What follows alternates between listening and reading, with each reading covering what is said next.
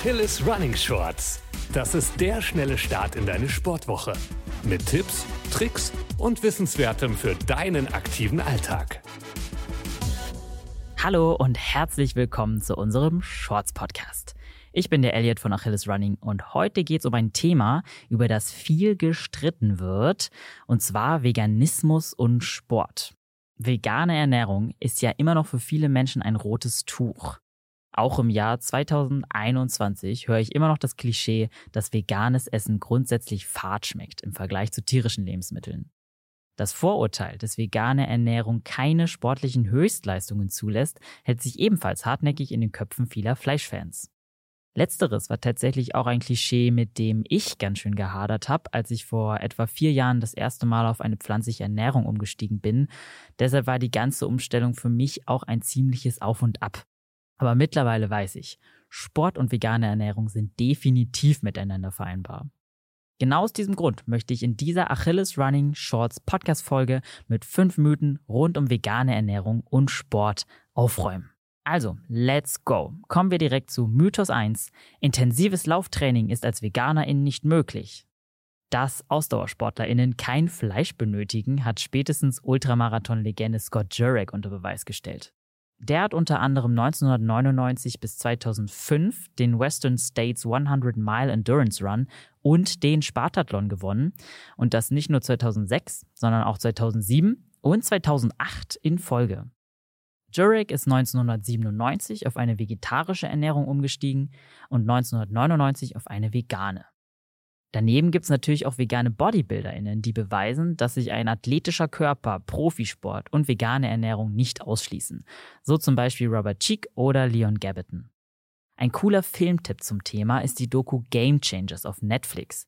Die zeigt nämlich, dass Höchstleistungen im Profisport und vegane Ernährung wunderbar zusammenpassen können. Der Film ist nicht ganz unumstritten, unter anderem wurde kritisiert, dass der Film das Thema Veganismus und Sport relativ einseitig darstellt und dass er sich immer nur die SportlerInnen rauspickt, die die Thesen des Films auch unterstützen. Die Kritik mag zum Teil berechtigt sein. Ich muss aber ehrlich sagen, ich fand die Doku mega inspirierend, als ich sie das erste Mal gesehen habe. Das war nämlich in einer Zeit, in der ich selbst sehr verunsichert darüber war, ob ich mit einer rein pflanzlichen Ernährung den Muskelaufbau erreichen kann, den ich wollte. Ich hatte damals ganz frisch mit dem HIIT Bodyweight Training angefangen und mache auch jetzt noch beim Training am liebsten eine Kombi aus Cardio und Kraftübungen. Und gerade im Bereich Kraftsport ist es ja auf jeden Fall eine Herausforderung, die gewünschten Proteinmengen zu erreichen. Das ist besonders schwer, wenn man sich noch nicht so detailliert mit veganen Ernährungsplänen beschäftigt hat. Genau in dieser verwirrenden Anfangszeit fand ich es super motivierend, in der Doku all diese veganen SportlerInnen aus verschiedenen Disziplinen zu sehen, die Höchstleistungen erbringen konnten, auch komplett ohne Hähnchenfleisch und Hüttenkäse. Als nächstes schauen wir uns mal eine der am weitesten verbreiteten Annahmen an. Mythos 2. VeganerInnen leiden an Mangelerscheinungen. Also wichtig ist vor allem eins. Der Nährstoffmix muss stimmen, damit der Organismus gesund und leistungsfähig bleibt. Das gilt aber nicht nur für vegane Ernährung, sondern grundsätzlich. Kohlenhydrate und Eiweiß können auch fleischlos ausreichend gegessen werden. VeganerInnen sollten allerdings ein Auge drauf haben, genug Mineralstoffe zu sich zu nehmen, allen voran Calcium, B12 und Zink. Nummer eins Calcium. Das ist zum Beispiel in Brokkoli, Nüssen, Samen und Trockenfeigen enthalten. Nummer zwei Vitamin B12. Achte als Veganerin darauf, genug Vitamin B12 zu dir zu nehmen in Form von Nahrungsergänzungsmitteln. B12 kommt nämlich nur in tierischen Lebensmitteln in ausreichend großen Mengen vor, teilweise auch, weil den Nutztieren B12 angereichertes Futter verabreicht wird. Das B12-Problem ist übrigens ein Problem der Neuzeit. Früher waren unsere Böden nämlich noch naturbelassener und somit mit den Bakterien gefüllt, die Vitamin B12 produzieren können. Deshalb konnten die Menschen allein durch Pflanzenkost genug davon aufnehmen, auch ohne Fleisch essen zu müssen. Nummer drei, Zink. Achte auf eine ausreichende Zufuhr von Zink. Das ist vermehrt in Nüssen, Samen, Weizen, Roggen, Vollkornprodukten, Haferflocken, Amaranth und Quinoa enthalten. Wenn du auf diese Dinge achtest, gibt's auch keine Mangelerscheinungen. Bleiben wir gleich beim Thema. Es gibt nämlich auch eine andere Seite der Medaille. Mythos 3. Vegane Ernährung ist generell gesünder. Diese Aussage ist so pauschal auch nicht korrekt. Wer sich vegan ernährt, dafür aber nur von Weizenmehlprodukten wie Pizza, Oreo-Keksen oder Pommes mit Ketchup lebt, nimmt zu wenige Vitamine und Ballaststoffe auf. Damit tust du deinem Körper natürlich keinen Gefallen. Das gilt aber für alle Ernährungsformen. Auch Leute mit speziellen Unverträglichkeiten, zum Beispiel einer Sojaunverträglichkeit oder einer Glutenintoleranz, sollten genau abwägen, ob eine vegane Ernährung für sie funktioniert.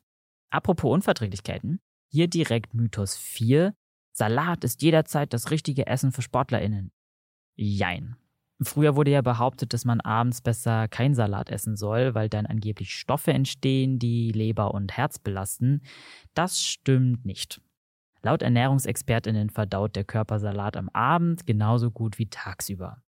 Manche Leute vertragen Rohkost aber schlechter als gegartes Gemüse. Dem kannst du entgegenwirken, indem du Salat mit ausreichend Fett, zum Beispiel im Dressing, und Eiweiß, zum Beispiel in Nüssen, zu dir nimmst. Durch die Kombination von Fett und Eiweiß bereitet der Magen das Essen gut für die Verdauung vor und entlässt den Salat nach und nach in den Darm. So kann der Körper die Nährstoffe und Ballaststoffe besser aufnehmen und es gibt keine Verdauungsprobleme. Das führt uns direkt zum nächsten und letzten Mythos. Mythos 5. Rohkost ist uneingeschränkt zu empfehlen.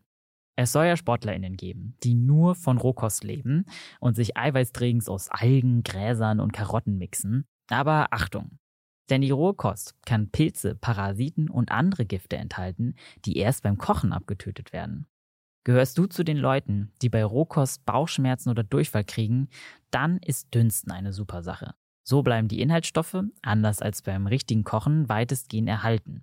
Wenn du richtig Hardcore und Sparfuchs in einem bist, zauberst du dir aus dem Garwasser außerdem eine leckere Suppe, so gehen noch weniger Nährstoffe verloren. Wie so oft ist auch beim Thema Rohkost der gesunde Mittelweg am empfehlenswertesten. Soll heißen, iss gerne Rohkost, aber achte darauf, genug Eiweiß und Fette zu dir zu nehmen. So, das waren die fünf größten Mythen zum Thema vegane Ernährung und Sport. Und hier mein Fazit zum Schluss. Eine abwechslungsreiche, ausgewogene Ernährung ist der Schlüssel für einen fitten Körper und das geht auch wunderbar vegan, wenn du es richtig anstellst. Ob vegane Ernährung für dich in Frage kommt, musst du natürlich für dich selbst entscheiden. Nach dieser Podcast-Folge weißt du aber zumindest, dass es am Sport nicht scheitern soll. Wenn dir diese Shorts-Podcast-Folge gefallen hat, würde ich mich wahnsinnig freuen, wenn du uns unterstützt.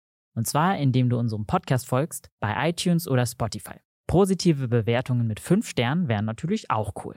Ansonsten bleib gesund, keep on running und bis bald.